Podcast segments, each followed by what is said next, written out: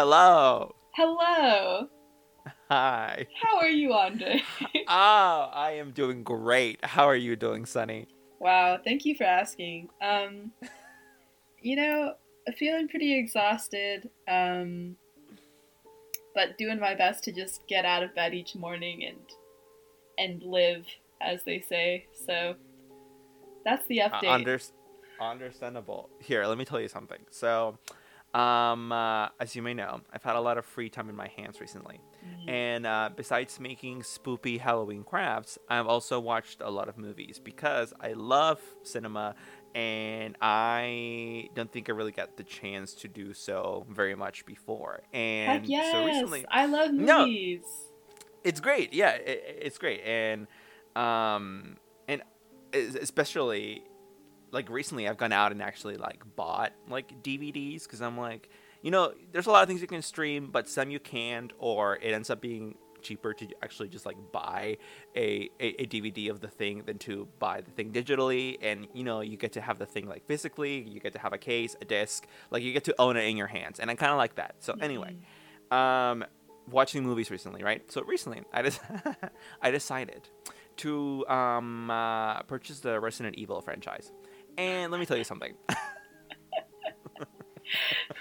I I'm not like an action fan. I'm not like I'm definitely a horror fan, but not an action fan. And these movies blend the two the two two things together, right? Those two things. So, why did I buy these? Because I just was curious. I was curious, you know, Corona, zombies. I kind of just like it made sense in my head. It clicked. I was like, I don't know. I kind of just want to watch these. Like they've always been kind of a meme because they're so bad or whatever. But I found them for really cheap one day, and I was like, why the hell not? So I bought them. I watched all six of them in two days. And um, by the way, by the way, the, the the the division in those two days was um, I watched the first two the first day and the other four the second day. So that was a very productive day. oh my god.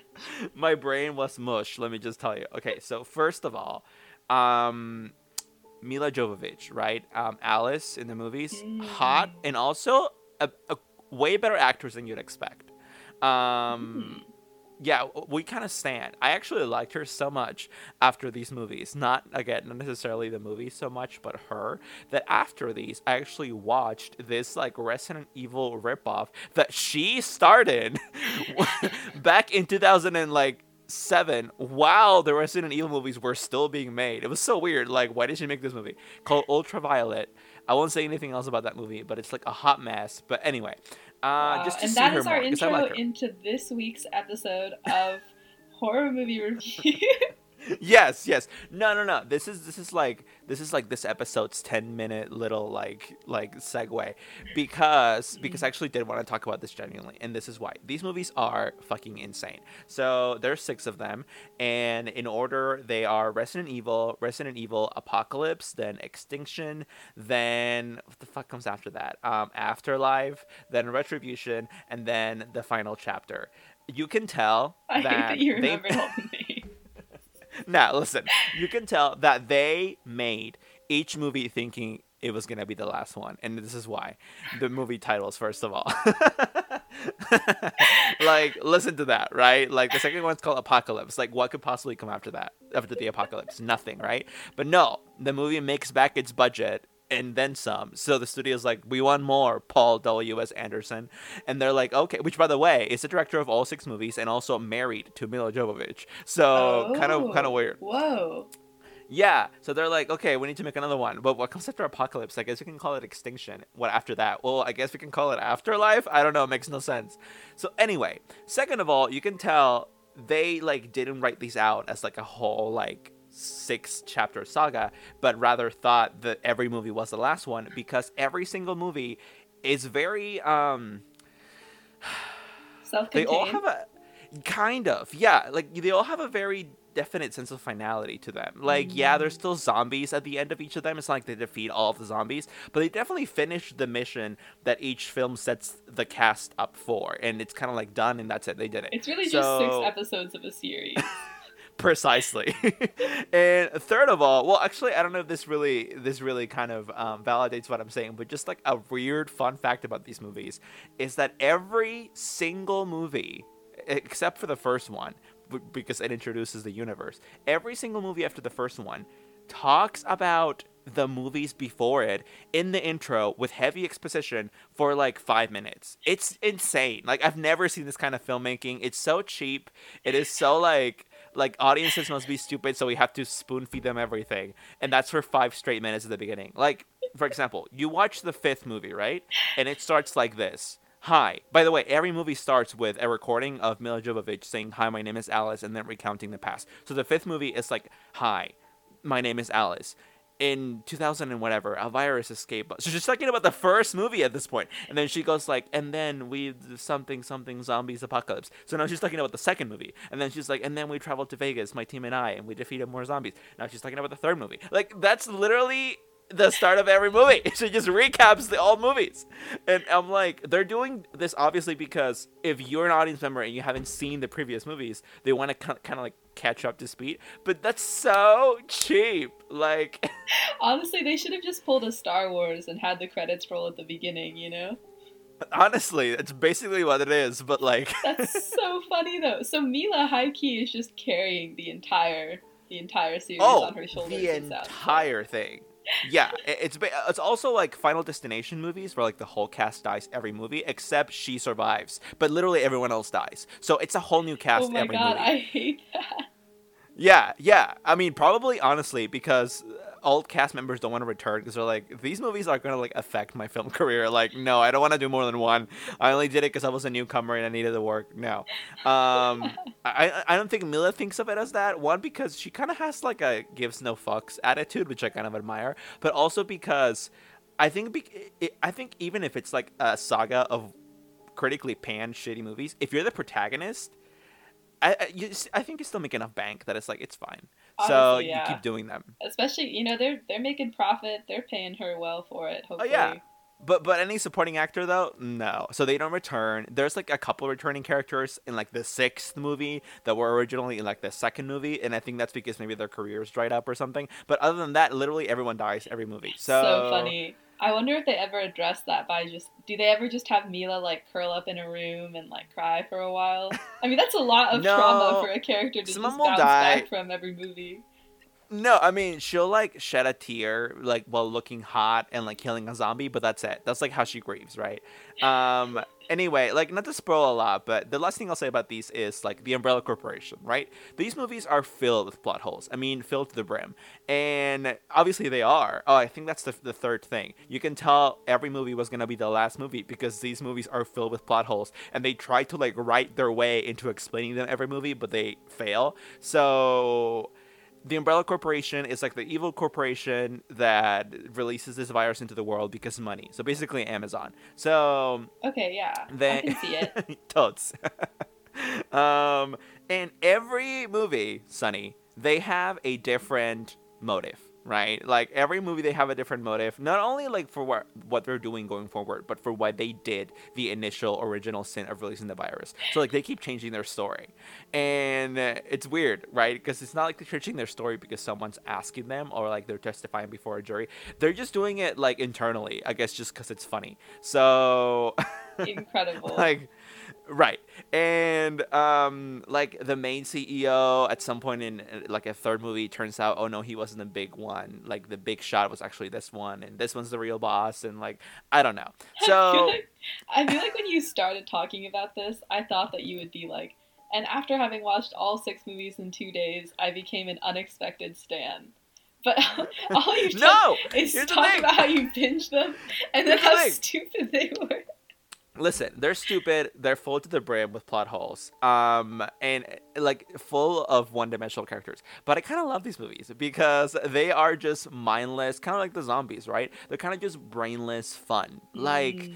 I, I was I was I was prefacing this with saying that I'm not an action fan because I was gonna say that after this I kind of like action movies. After this, I actually watch Red and Red Two.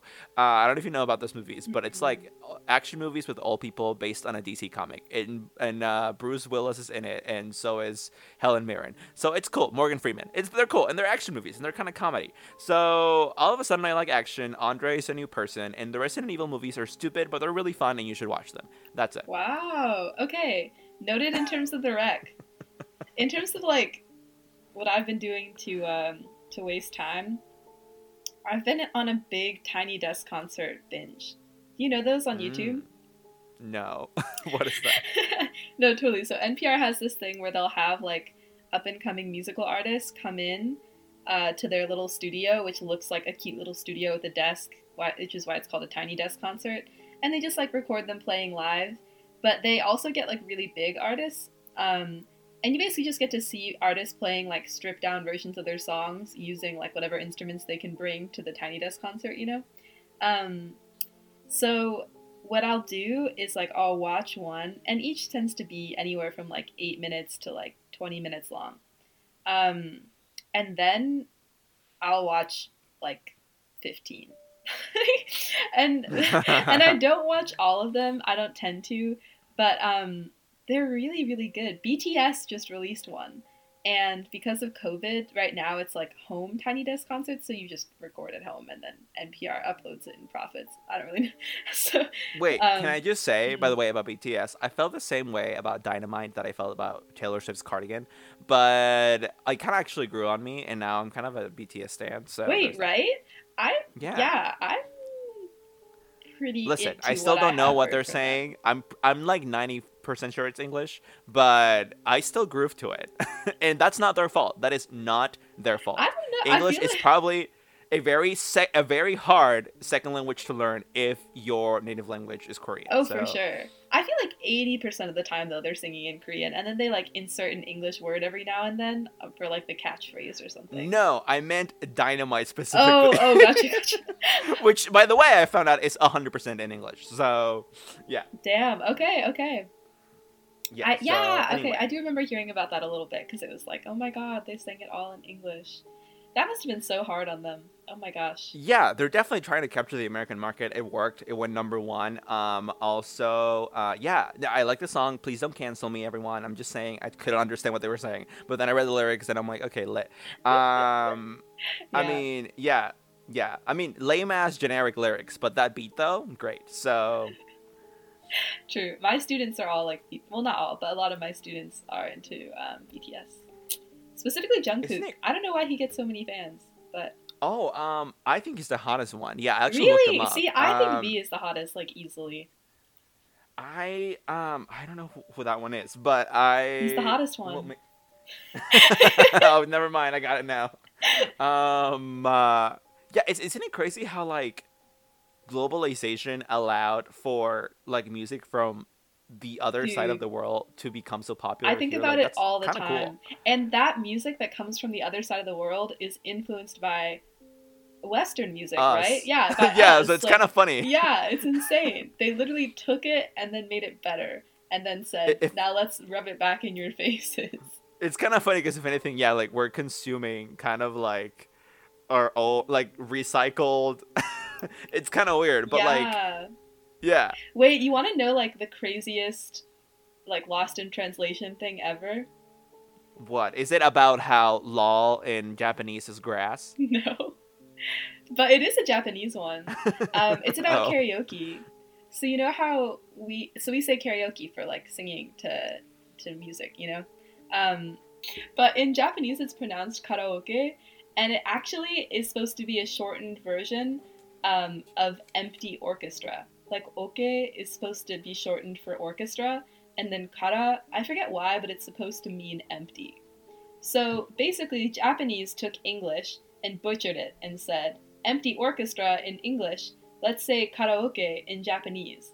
And then we looked at the Japanese and said, karaoke for this thing, cool, we'll call it karaoke then. And now we call it karaoke. Interesting. Hmm, interesting. Yeah, so, you know, in another world, we would just call it empty orchestra, I guess. It's just like a mistranslation of a mistranslation. Huh. By the way, can you explain the Japanese lol grass thing, or do you not know about it? Because I just learned about it from a video. Oh, I actually don't know about it. Lol means grass? um, yeah. So like, uh, fuck. I'm I'm definitely not remember this well, but like, um, in Japanese, laughing out loud, um, is, oh my god, is like some long ass word, and, and Japanese didn't want to write that when like the internet first was a thing, so they were like, or when the term first came about, I guess. So they were like, how do we shorten it? And they just took that word started with W, and so they just took like three W's and they made that lol, right? Like ha ha ha ha Mm, ha. And but three W's looks like grass, and so eventually instead of like writing a bunch of W's, they decided to just use the word for grass, and now that means lol. So kusa is lol. That's so funny. Yeah. Yeah. Not weird. Those kinds of things are so weird, you know? Yeah, that that is pretty strange. So Yeah. Language is crazy. Culture is crazy. I was thinking about how like all song names now are either in all lowercase or all uppercase. Isn't that so funny? uh, how song names are? yeah. You know? Like even folklore, isn't it all in lowercase? Oh, you mean like yeah, yeah, yeah. I mean, I think that's just stylization. I think I think for example, like when artists have to submit their, you know, licensed recordings to like, I don't know, the copyright institution or whatever. It's always like in lower caps. I mean, sorry, it's always in in in in, in all caps um and like any stylization for example in the artist name is removed. So like if, if you know when kesha used to do that back in the day when she still had the money sign in her name whenever she actually did any, any like official documents for copyrighting her music with these you know official institutions she would remove that. Like stylization mm-hmm. is like for actual official documents like that gets removed. So it's all still normal. But yeah it is weird how that took over like i don't know the, like the music world like and it's cool and hip on instagram to like write things in lower caps Totally, Um, totally. I'm a big I'm a big fan. I write everything lowercase now. wow okay what a hipster it's kind of like how we used to back in the day i don't know if you use a messenger chat like msn like I, I i was i was on there i was hotmail live msn chat when i was like 12 uh like misspelling things was hip um Yeah. Uh, yeah, yeah. You might be too young because you are 11, but um, back in the day, uh, the old people, the boomers like me, we um, we would misspell things on purpose, and that was supposed to be cool. And we would use XD unironically. Oh, for sure. I definitely remember Yeah, a lot of XD. Um, yeah, and you know, God forbid that you spell out the word before, you know? Yeah. So uh, precisely. So now that everyone's clocked my age, uh, we can return to the to today's topic. Um, which is we're talking about actually actually Sunny I'm gonna I don't know if I'm, I'm I'm gonna rename this I don't know if I'm actually gonna name it like this on the actual like like sites but I will say today's topic is actually about vile vortices and this is why Mm. in my research, I found out that vile vortices, there are 12 of these on Earth, and people are like, what the fuck is that? We're talking about the Bermuda Triangle today, and we're talking about the Devil Sea in Japan. And uh, that's just what we thought we were, what I thought we were going to talk about, and it is what we're going to talk about. But my point is that, like, I figured out this is actually part of a larger thing that is called the 12 vile vortices. Apparently, there's 12 of these fucking spots, just like the ones we're going to talk about in the world. Dude, and we're why only going to talk about 12 two. too? That's such a, like, ordained number, you know? Right? No, no, no, no. Forget about that, dude. Forget about that. Um, not only is it a weird number, they're evenly spread, so they actually form an icosahedron. I don't know if you know what that looks like, but No it's like this polyhedron with 20 faces. Yeah, yeah, yeah, Dude, yeah, I yeah. hate being alive. What does that mean? what? I mean, it means something, right? Because that's spooky. That's spooky.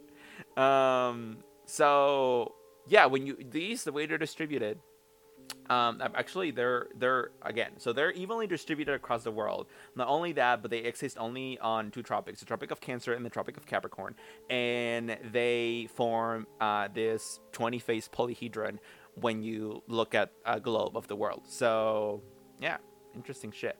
Anyway. So these vile vortices, there's 12 of them, and today we're talking about two of them. Sunny, what do you have? All right. So, I mean, I have the Bermuda Triangle, I guess. More like the Bermuda Triangle has, you know, hundreds of planes and ships buried deep in, deep within. Um, Yep. But the Bermuda Triangle is a triangle in the Atlantic Ocean, which means it's that Eastern Ocean uh, in comparison to the United States. And Mhm. it's a triangle between Miami, Florida, which is right at the bottom tip of Florida, Bermuda, the island, which is like northeast of there if you go pretty far out into the sea, mainly east, and then um, Puerto Rico, which is south of that. So it's kind of like a triangle where Florida's on the left, you've got Bermuda on the right, and then Puerto Rico on the bottom. And Puerto it's- Rico, which is by the way Mm. still not the 51st state of the United States, which is wrong. But anyway, continue. True. T. we'll have to have that be our 18 minute intro next time. but um yeah, so the Bermuda Triangle has basically attracted a lot of attention. Um, and one of the reasons for that is that it has been shown that when you're in the Bermuda Triangle, usually if you have a compass, um, it is showing you the way based on magnetic pole. So the North Pole will pull it, you know, and then it shows you true north or whatever, and that's your compass. Um, that said, though, the poles are moving. So where the North Pole is, like right now, isn't actually like true north on the Earth. Like, you know, your compass is not pointing you directly up the Earth, it is pointing you towards the North Pole. Um, and the poles are moving, and that's a whole like science, geology thing. Um, but in the Bermuda Triangle, and I'm pretty sure in the Devil's Sea too, the Japan area, um, if you have a compass, instead of pointing towards magnetic north, it will point true north, which can really fuck people up. Um, Mm. and Yeah, it's true. I tried to look up like why that happens, and I think it's just one of those questions that I don't. I mean, I didn't really come up with anything that was a very clear answer in terms of why it does that. But I think that is so. First of all, just interesting and spooky. Um, so yes, Mhm. so that can definitely throw people off. But in terms of how it became so infamous, um, there are basically a lot of incidents of things disappearing in it. So I'll go ahead and name a couple of the most famous ones, and then we'll talk about the article that came out that made the Bermuda Triangle a thing, which didn't come out. It came out in 1964. Somehow, to me, the Bermuda Triangle feels so like it would have existed since the 1800s. You know what I mean? Like it seems like such a household name. I would have expected it to be older, um, but it was. For, Well, the- I mean, pe- people probably called it something else, but but they they just didn't call it that. But yeah, it was probably around for a long time. I mean, sailors are probably like, be wary of this place for a long time. Yeah. You would think. You would think. Um, but yeah, so it was uh, the term at least was coined in 1964. But in terms of spooky spooky happenings, um, one of the earlier things that's recorded is that in 1918 there was a, a naval vessel called the USS Cyclops, which is just a sick name, first of all. Who knew Mhm. that in 1918 people were styling enough to call a, a ship a Cyclops, you know? um, and basically, it was supposed to sail um, to Brazil and Barbados. Um, but after leaving Barbados, the ship and the men on it, there were 309 men, were never seen or heard from again. Um, so basically, they searched the ocean um, and they didn't find anything, not even an oil slick. And eventually, of course, it was declared that they were lost. Um, and they were never seen again. And this is actually like the biggest loss. Uh, I think it's like the biggest non-military loss that the the U.S. had recorded at that time. So among its navy. So 300 people on this gigantic 540 foot vessel. Um, that was really important. Called the Cyclops because it's a ginormous monster. Um, just completely disappears. And in terms of, I'll play the skeptic here in terms of how it might be explained. Um, there's actually a descendant of one of the people who was lost on the ship, Marvin Barrash, who has done some research on why it might have happened the way it did. And he believes that it might have happened because there was an unbalanced, very heavy load, some engine breakdowns, and a big wave that might have sent the, the ship to the bottom of the Puerto Rico Trench. And the Puerto, Puerto Rico Trench is the deepest part of the Atlantic Sea, which would be why we haven't found the ship. So that's kind of your um, your skeptic's take. And I also think, um, oh yeah, just in terms of part of why the Bermuda Triangle is so like scary is that there are huge waves and um, basically like sea tornadoes. Do you know that scene from um, The Little Mermaid where Ursula is like huge and she concocts this like um, Whoa, like, gig- fat shaming. Excuse me. but yeah, I know the scene. this Wow. ginormous whirlpool, you know, and she's super scary. So like those just happen in the Bermuda Triangle, and they actually um, go upwards so that it's like a tornado of water is coming out of the water out of a whirlpool it's a really cool visual i wish i could show you the photo but um, but those happen in in the bermuda triangle um, wow. That's just insane to me that like like why do some parts of the ocean just have sinks? You know what i mean? Like sinkholes basically Right? like yeah. like and all yeah and why is it i mean part of what i think makes the area so dangerous is that that's the area where hurricanes come through and stuff you know? If you've ever lived in Mhm. the south you know that hurricane season comes each year and Yeah, hurricanes Ashley, always come pass through. through that area. Yeah. Um, so yeah it's a really treacherous part of the sea essentially um, but actually what gained Bermu- the Bermu- bermuda triangle um, a lot of fame was an event in 1945 and that's the story of Flight 19, which is the best known Bermuda Triangle story. Um, so, this is in 1945, and it was supposed to be a very basic exercise that they had done several times. Um, that said, though, basically they had a lead pilot, Charles Taylor. And from what I'm understanding, Charles Taylor was the lead, and he was a veteran, actually a World War II veteran, who was highly experienced. But that day he had requested um, not to fly at first. We don't know why. And his request was rejected, so he had to fly, and he was surrounded by less experienced pilots. So, part of the way through the flight, he basically starts to say, like, oh my god, I think our I think our compass is fucked up. I don't think we're going the right direction. We're lost. We need to change direction. And he starts having them change direction. But the thing is, when you're like way out at sea, you've got to kind of pick a way, you know? You can say like let's go back and let's just go east. You can say like let's just go west, let's just go like northeast and you'll eventually hit somewhere. But from the sounds of it, it was like he had picked a way and then changed his mind and then uh, the co-pilots had said they wanted a different way. And um, most people who are again like thinking of it skeptically just think that he ran out of fuel and dropped into the ocean. Uh, but what really makes it spe- uh, spooky is that first of all he called in and said to whoever he called into, you know, uh, I'm not really sure where we are. Um, it looks like we're entering Whitewater. We're completely lost. And of course, within minutes of that call, um, a seaplane was sent out with a 13-man crew to their to the last known position of the plane. Um, and then the search crew disappeared as well. 13 people gone. Um, man yeah. So the most interesting part I think of of this is that part of the explanation given for the search plane disappearing is that apparently there was a search ship that witnessed it in the sky that saw it explode in the sky. And it said that the sea was really rough that day so you wouldn't have been able to find any traces of it. But i'm just not sure why a search ship would explode in the sky. Like i, I think that's not explored enough. Um, yeah. but um, yeah, so we have this missing flight with a veteran pilot, and then we have the search flight sent out after it, which also either disappears or explodes midair, which I think is equally spooky and strange.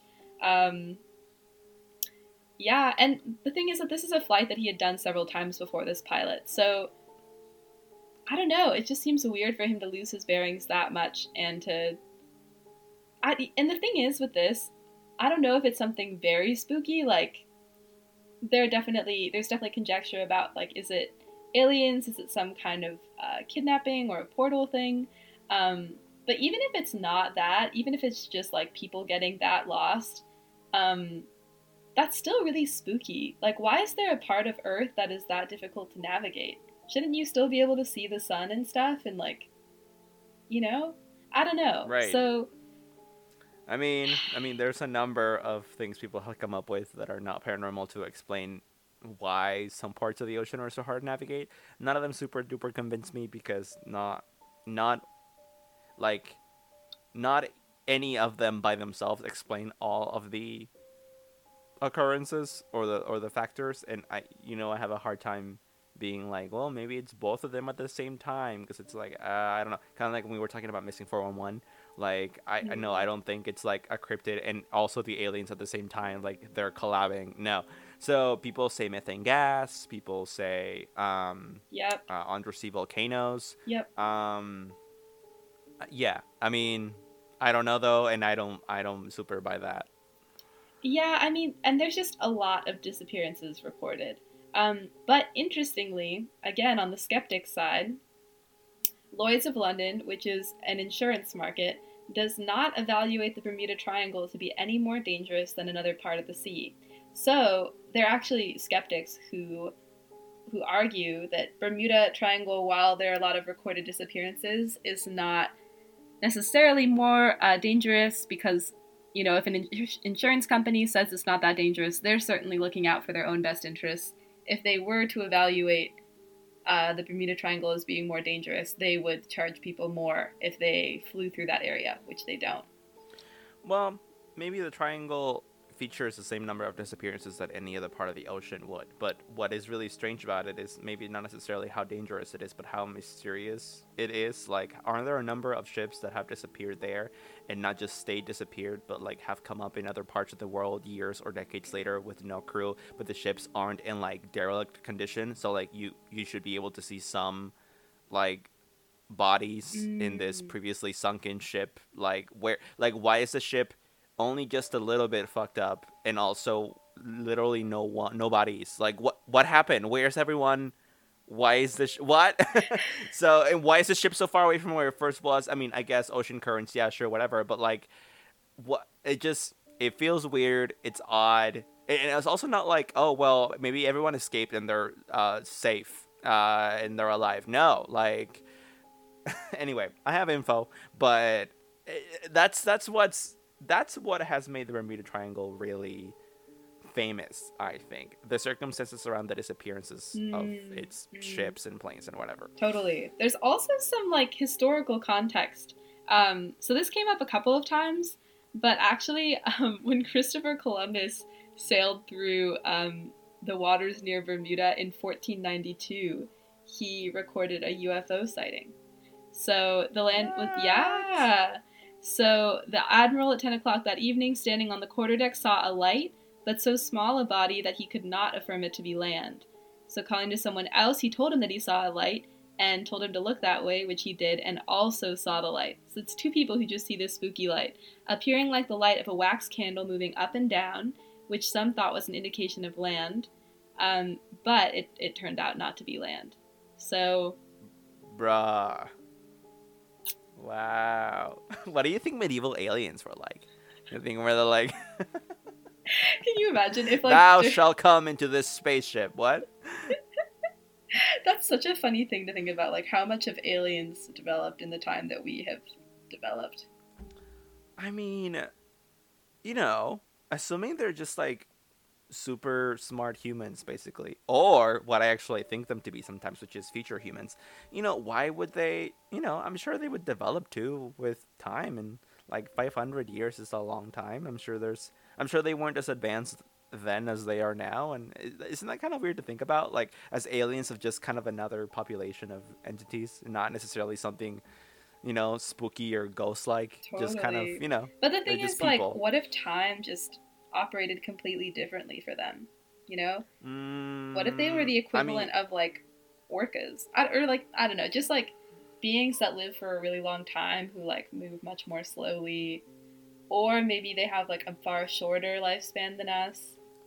I like- mean, it could be that time operates differently for them. I, I think if that were the case, it would be because they figured out some kind of mechanism or device to to to experience time differently. Not not because, oh, naturally where they live or whatever, time just works differently. Like I don't know about that. Well, I just feel like Um, time is such a comparative thing that like, Yeah. what if you had aliens that have like a 1,000 year lifespan, but their like cognitive speed is just much lower than ours. So like maybe they, maybe a conversation for them takes a day, you know, like. Damn. Ugh. Me when I pull an all nighter. Are you kidding me? Um. Me this very minute. Us every week making these conversations take an entire day.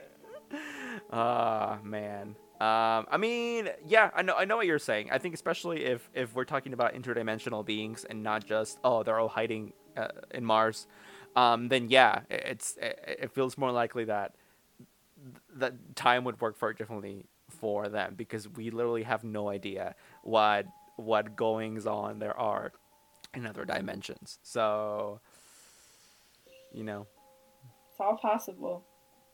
yeah. So And you know, if they live in a simulation that's a little different from ours, where like things are just sped up a bit.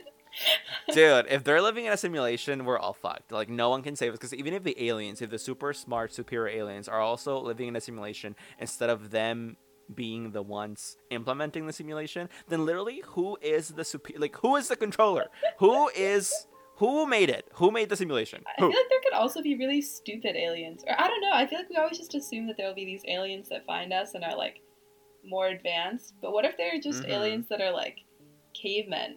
I don't know. Or maybe well, yeah. I think there's probably multiple forms of aliens in multiple places. I mean, the universe is not infinite. I shouldn't say that, but it is giganormous, right? And so, I I mean, probably not within reach of us, but yeah, there probably are multiple forms of aliens in multiple places. Probably a shit ton of them, and I think I, I think I think Sunny that the ones that are closest to us or visit us, whatever it is, um, look like Close Encounters of the Third Kind, Gray Aliens kind of shit, right? Because I feel like if this is so deep in our zeitgeist, it's only because we have told stories about creatures like this for fucking centuries. So I'm just gonna go with that and say. If aliens exist, which I wholeheartedly believe they do, and they do visit us, they probably look like that and they're very smart, whatever. However, I also think, as Stephen Hawking talked about this before he died, he was like, I mean, yeah, but also there probably are creatures, you know, with life in other places, um, but they're like bacteria or goo-like creatures, fucking coral-like creatures. Maybe they're algae. Maybe they're, you know, like Mhm. yeah, stupid. So, um, so there you go. Like maybe 10, 10 million light years away on a planet, there's like a shit ton of, of algae, and that's life. So maybe they have eyes though, and they're they, they're weird. Spooky. So I love this. So, speaking of aliens and Yeah. space, um, one of the theories about the Bermuda Triangle is that it has a wormhole, um, which would be why things just seem to disappear and end up elsewhere. Um, mm-hmm, mm-hmm. yeah. yeah. And then, oh, the name for like the water tornado I was thinking of earlier is called a water spout. And they look insane. okay. It's literally like a water tornado coming out of a whirlpool. It's so nuts. Oh my gosh. The idea of like, But can you imagine sailing and then you see like a sea tornado ahead of you? Like, what do you even, what do? that's insane. Yeah. Um, like you mentioned, some folks have theorized about methane gas, um, like whether there could be gas blowups that cause, you know, lots of problems and basically cause ships to sink. Um, one theory is that it is a hole in the planet's electromagnetic forces. So this is this connects to the compass theory, which is what makes it one of the more interesting theories to me. But um, because compasses point true north rather than than magnetic north. Also, isn't it just weird that anything would point true north? Like anyways, maybe Yeah, there's that- some science it- behind it, but like what would pull it to true north? Like I, I, I think that is very weird. I think when you said that, that I was kind of freaked out because, I mean, don't compasses work solely on magnetism? Am I incorrect? yeah. So, right, yeah. So we're on the same page. Yeah. So that is that is spooky. I mean, I don't know what to say. It's super weird. Yeah. So it could just be that this is like a place where electromagnetic forces in general have no effect, which I'm sure would cause lots of other weird things to happen that would also um, cause disaster. Um, But what are the chances that that has no effect? That electromagnetism has no effect in these areas, but the compass would still point you true north. Like, what are the chances of that? Well, that's the thing. If it has no effect, then the compass pointing to true north just has to be happening for another reason entirely. Well, also the true Mhm. true north doesn't have isn't like a magnetic pull. That's the whole thing. Like, what is causing that if not magnetism? Because a magnetism wouldn't pull it to true north. It would pull it to the the north pole. Um, I'm so spooked. Ah, okay. Um, but yes, so those are some theories. And the last theory, but not least, I think this one is really fun, is that the Bermuda Triangle is actually where Atlantis is located. Um, Mm, I, I actually I think that's the first theory about this I heard ever when I was like six or something. Really? So I Yeah, had not oh, yeah. heard about it until I did research. Um, so yeah, the idea is that Atlantis is this kind of ancient, ultra advanced civilization, and maybe they're using so much energy down there that it's like causing issues in the sea that causes it to sink ships. Or I mean, you know, if we're going for the ultra advanced civilization theory, then I would just say like, who's to say they're not just grabbing ships to do experiments and stuff? But that's just like uh, total conjecture mean- and for fun. yeah, I mean not experiments, but more like maybe just archiving in their museums. Like, look at this unadvanced human invention. Like now we have I don't know Uber ship. Like I don't know. Maybe in the fifties they were like, look at this shit. So maybe the Atlant what is it Atlanteans? I don't know. Maybe they are. Yeah, I mean maybe they're stealing our shit. Totally. Now, as far as your electromagnetic theory, it's really interesting you bring that up because the vile vortices theory, I guess I should call it, um, actually speaks on these places existing precisely because of that. Um, the research that I found on it explains that these areas, the vile vortices, um, uh, occur. They're actually naturally occurring anomalies due to the planet's natural electromagnetic fields being stronger in these parts than anywhere else in the world. So Oh. okay, but like the fact that it is naturally occurring and it would still form this 20 phase polyhedron is still pretty spooky, right? I mean, that's kind of Totally, odd. totally. And if it's Or- stronger than anywhere else, then why would the compass point true north instead of magnetic north? I don't know. Yeah. Right. Hmm.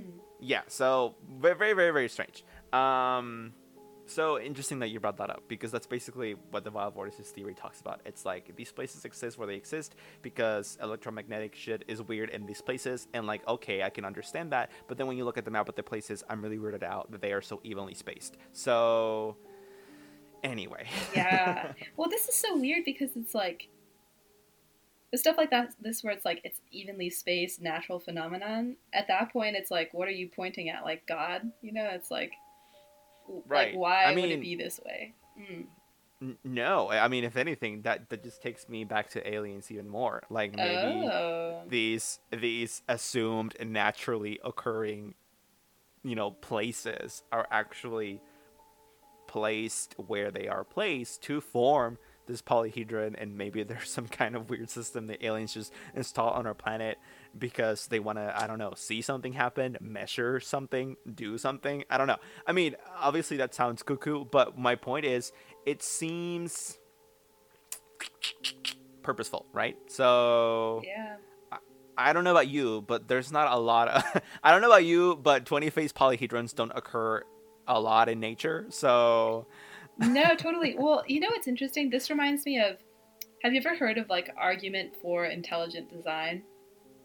Yeah, oh, totally. Yeah, so it's just interesting. And then it's I look at my dogs and I'm like, Mm-mm, no, absolutely not. No, these animals were not intelligently designed. One of them licks its own balls, the other one eats its shit. Like, no. That's probably how God looks at us. I'm just kidding.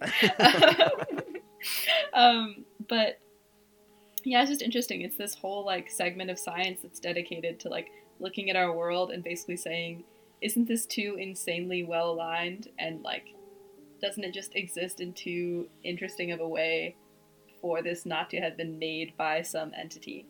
I think that I'd have to look at examples of what these researchers are looking at as far as instances of really intelligent design. But like for example, sometimes I'll see like I don't know Christian Girl forty nine too on Instagram being like these mountains in the Himalayas or whatever that I traveled to are so beautiful and look at this view and it's impossible for this to have been naturally occurring. And it's like a, a, a beautiful landscape but it's all like weird asymmetrical non-geometrical at all super like jarred right? Mm-hmm. So it's like i mean no i mean it is possible. I think we just we just kind of think of this as so divinely beautiful because we're humans and we we're biased yeah, and, and and we're used to seeing just regular ass shit. So when you go somewhere like this, you're like, oh my god, this must have a divine touch to it. When in reality, the fact is just you live in a gray ass city and you never see nature, right? So Yeah, and you know, okay, you know what this reminds me of? I hate to say it.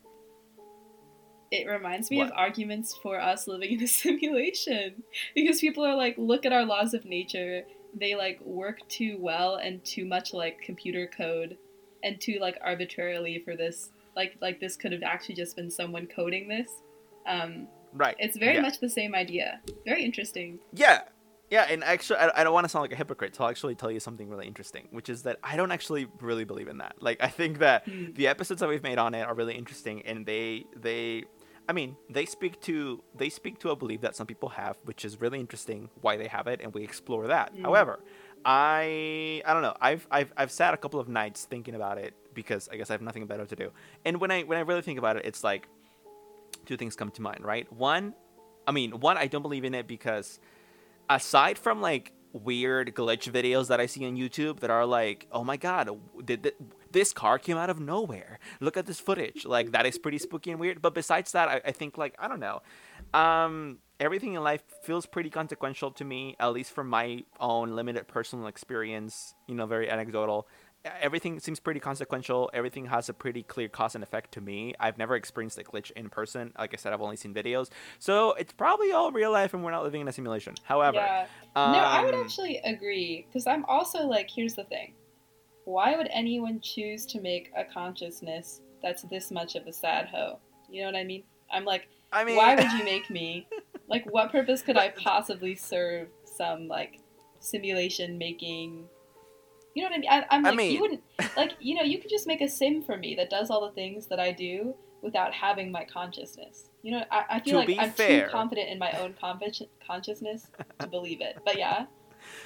To be fair, when we talk about the simulation, when we talk about this in our, in a, in previous episodes, you got to remember that an argument for that actually was um, that it's not even done on purpose. It's just that the technology that the future humans use to make the simulations is so advanced that automatically, like the NPCs that are created are super sentient and have complex consciousness the way we Yeah. current humans do. So, if anything, you know, that's I mean, you're NPC to them. yeah, it- yeah. So if anything, your argument is completely explained away by that. So, I mean, to be fair to the simulation theory, there's that. But also, and here's the other thing I was gonna say. Like, okay, so maybe I'm completely wrong.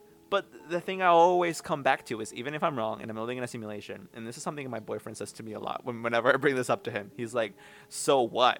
what can you do about it? Who cares? Can you even escape? How could how does that change your life at all? Right? Because like if you can't escape, the assumption Just kidding. I It's forget which, which pillow is which, but it's, I think it's red pillar, Sunny. If the assumption is that you can't escape, right, which seems to be generally what that is, then how does believing that you're in a simulation, like, how does that benefit you, right? If anything, don't believe that you're in a simulation. yeah. Believe that you're in base reality and just fucking live your life, your Well, little totally. NPC That's life. the whole thing. I also feel like it's very.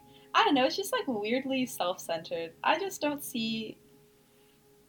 I don't know, man. Our world just doesn't isn't like cool enough or purposeful enough for me to believe that it's a simulation. But um, was I thinking about? But again, Sunny, you're attributing purpose to why things in this allegedly simulated world are the way that they are. Like, why would anyone want to design such a sad hoe? Well, again, the maybe thing. the simulation is randomly generated. Here's the thing. What if I just think also if you're that advanced of a civilization, you probably have more advanced ethics. Like I think that a civilization on this, that yeah. advanced would also recognize like there's no reason for us to create consciousness that's just gonna like waste away in a simulation. You know?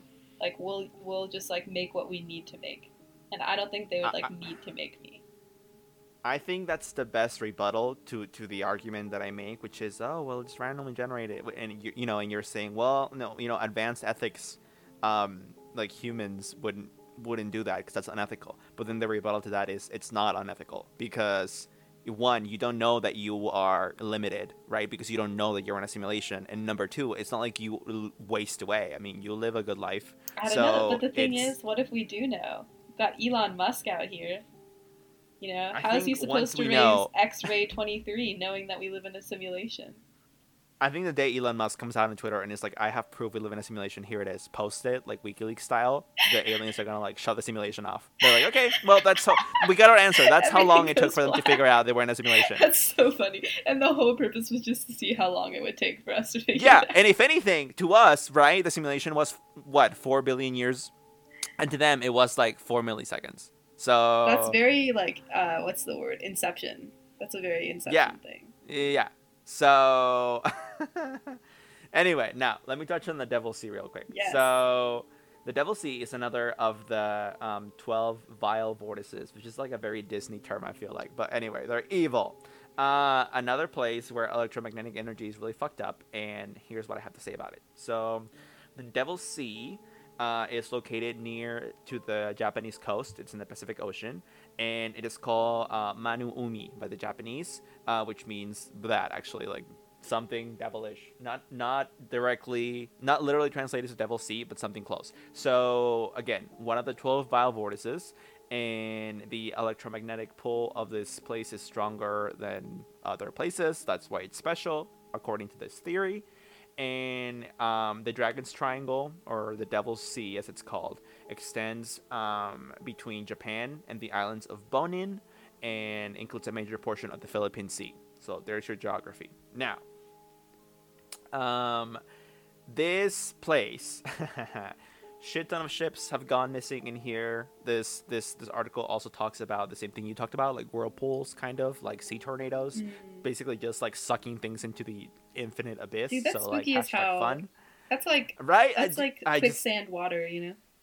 dude i'm already afraid of the ocean like i'm already i, I mean like kind of love the beach you know we'll swim in it for a while if i go like too into the sea though while i'm at the beach and by that i mean like i don't know a couple of steps i'm like sharks danger kraken i'm gonna die i Dude, can't by the time we're by the time we're at episode 100, you won't be able to camp or like sail or go to the or the yeah go to the beach Yeah. sail nothing yeah like nothing. go outside You won't be able to look in a mirror because you'll think that it's a portal.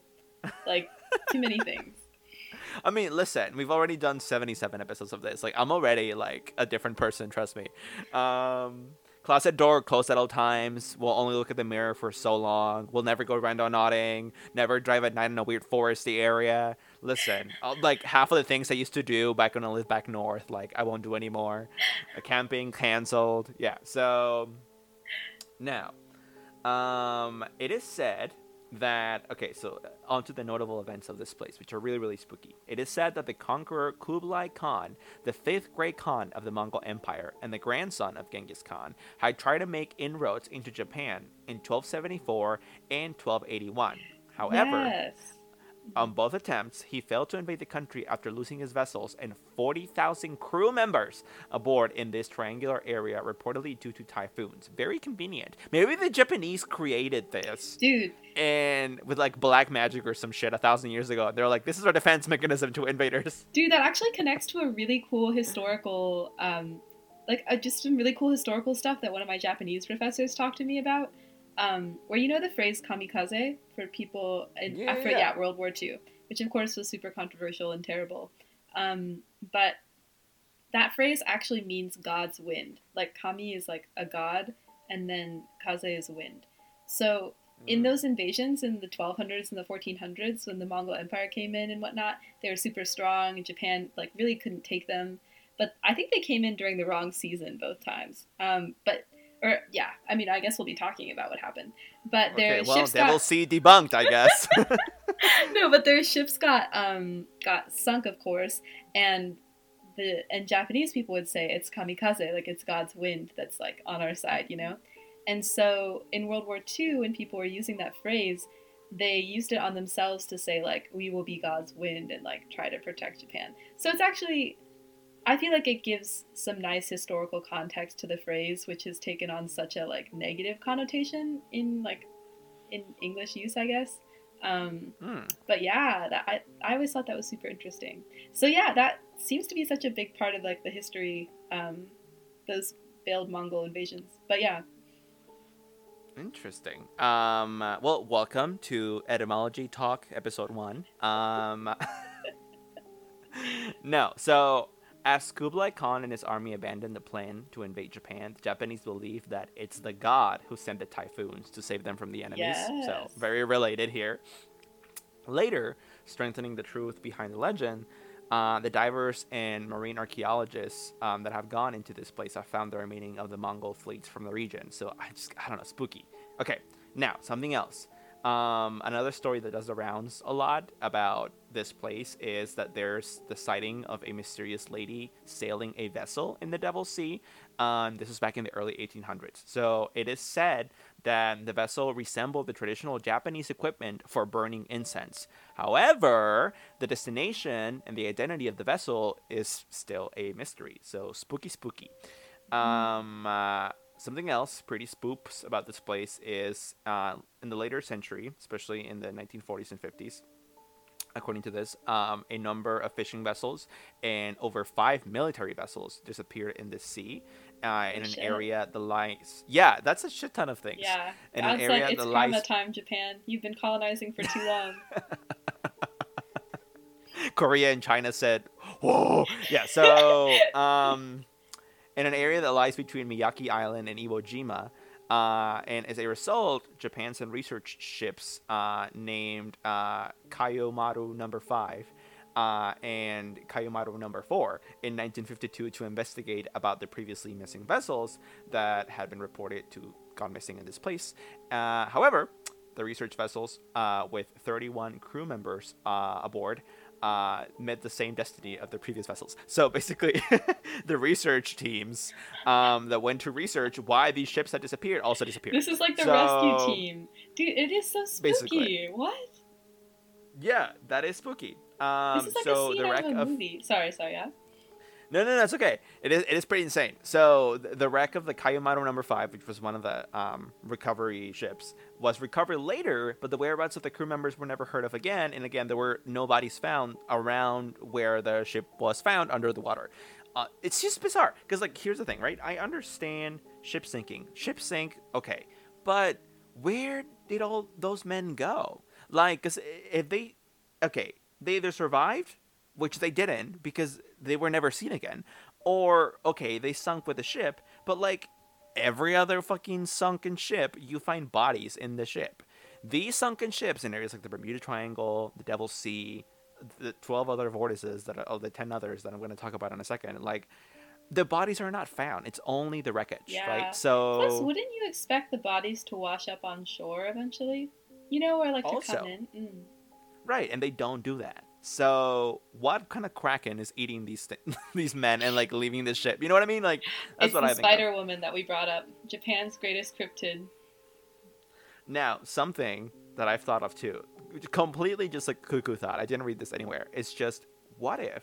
Because I love this movie. That's why I thought about this. What if the 12 vortices are places where like you can get sucked into the center of the earth and that's where all these people are living thriving um jules verne was, was right Oh, so i don't know i love that movie that's all i'll say and they kind of like get there by like uh their, their ship sinks or some shit so that's why i thought about that anyway whatever um hollow earth theory hello so yeah, so never found. Uh, and then after this, Japan was like, you know what, we're gonna stop researching this. Too bad, they died. So Japan said, let's cut our losses. yeah, basically. Yeah. So um, now, as far as the origin of the Devil's Sea kind of extrasensory myth, um, the term dragon in the Devil's Sea, uh, which some people call the dragon's um, uh, triangle. So so okay, so I call it the Devil's Sea. Some people call it the Devil's Triangle. Some people call it the Dragon's Triangle because um, of the original Japanese term Manaumi, which I guess relates to dragons. So anyway, the term dragon in the Devil's Sea originates from the Chinese fable about dragons existing below the water surface. And according to these fables, the dragons under the sea would attack vessels passing by to satiate their hunger. Sounds a lot to me like krakens, but okay. Because I don't believe in dragons, but I believe in, I don't know, other creatures. So these fables have originated they had originated before um, 1000 BC. So a long ass time. The Chinese were like, ooh. So uh, with their emphasis on the presence of mythical creatures like dragons, obviously these fables made a huge impact on this area, and people were like, maybe it's dragons, maybe it's things, maybe it's just the devil. Let's never go here. so, um. I, I don't know. I just think that's super interesting. Um, yeah, I mean, you know what? When we did our last cryptid episode, what I do believe Japan, at least at one point, had is just a huge, huge fucking squid, like a 100 foot long squid. So that really that could have done some mad damage if it was looking to pull down some ships. Yep. Yeah, yeah, yeah. Um, as far as like skeptical explanations for this, um, there's a lot of talk of subsea volcanoes because apparently like eruptions from these volcanoes could initiate accidents which would substantiate the claims of like dragons sucking in ships meaning like these undersea volcanoes maybe cause whirlpools and sucking things. Uh, but again um, things disappearing in, in, in these places and then appearing in other places very far away with no crew is really strange. Um, so yeah like why are the crew sense. disappearing? What wants Not the only, crew here? What I, I right. exactly. It seems intentional. so. Indeed. I feel like we've now, become investigators. As, oh, for sure. Are you kidding me? I'm invested in this. So, as far as the 10 other um, vortices, in the Tropic of Cancer, the four, uh, the three others are at Mohenjo-Daro, which is near Africa, then Hamakulia in Hawaii, and the megalithic ruins of Algeria. So what you'll notice is they, these are not all ocean spaces. They're just places that can they could even be on land where electromagnetic energy is really concentrated and really strong, and they people like have mapped this, and that's how they come to this 20 face polyhedron. But no, they're not all ocean spaces that suck in things. Only some of them are. Um, Interesting. What happens on the land ones? I feel like we'll have the to. The same thing. The same. Well, your compasses do the same thing. I can tell you that's one thing that oh, happens. yeah, I, they, I feel start... like I saw something mentioned that the Gobi Desert also really fucks with compasses. I don't know if that's one of them, that, but. I'm that. I don't. Well, I'm. To be frank, Mohenjo-Daro might be close to that, but I could be. Yeah, maybe I got it wrong. I didn't look into that one, but um, but uh, if it is close to the Gobi Desert, then that speaks to what you're saying, but I'm not going to say it is. So there's also on the Tropic of Capricorn, there's five. There's the South Atlantic Anomaly, which that one is an ocean thing. There's the megaliths of Zimbabwe, which is like uh, place, ruins, rocks. The Wharton Basin, and then there's the Hebrides Trench, which is in the Fiji Islands, so again in the Pacific. And then there's the Easter Islands. The Easter Islands are in the Pacific. Am I mistaken? Uh, that's a good question. I have no idea. I think so. Um, that's so anyway. interesting that Easter Island is also one of those because I feel like isn't that place supposed to be spook and have some like unexplained stuff going on?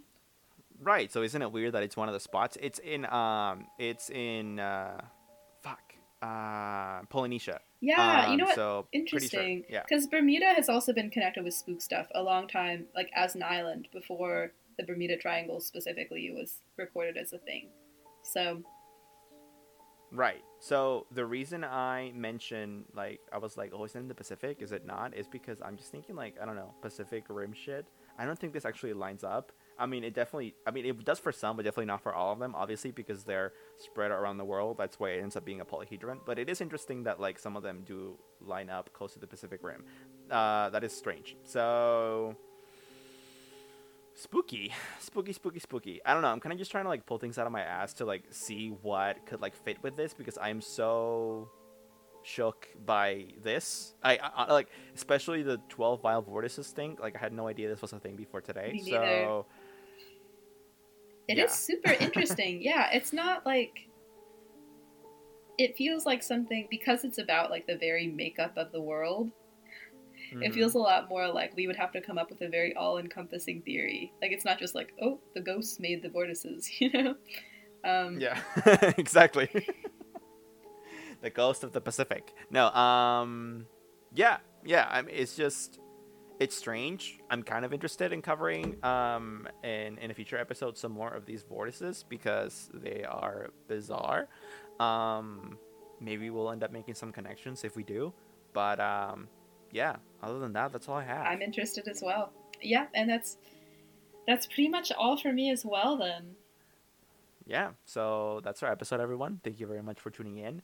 Um, if you were spooked like this episode, hated it, loved it, please do let us know by DMing us at Talk Scary on Twitter and Instagram, uh, or at Scary Talk on our Facebook page. Remember that you can listen to us on all podcast listening platforms: uh, Spotify, Apple Music, uh, Stitcher, TuneIn, etc. We are now on Amazon Music podcasts, so you can check us out there. yeah. If that's something you use.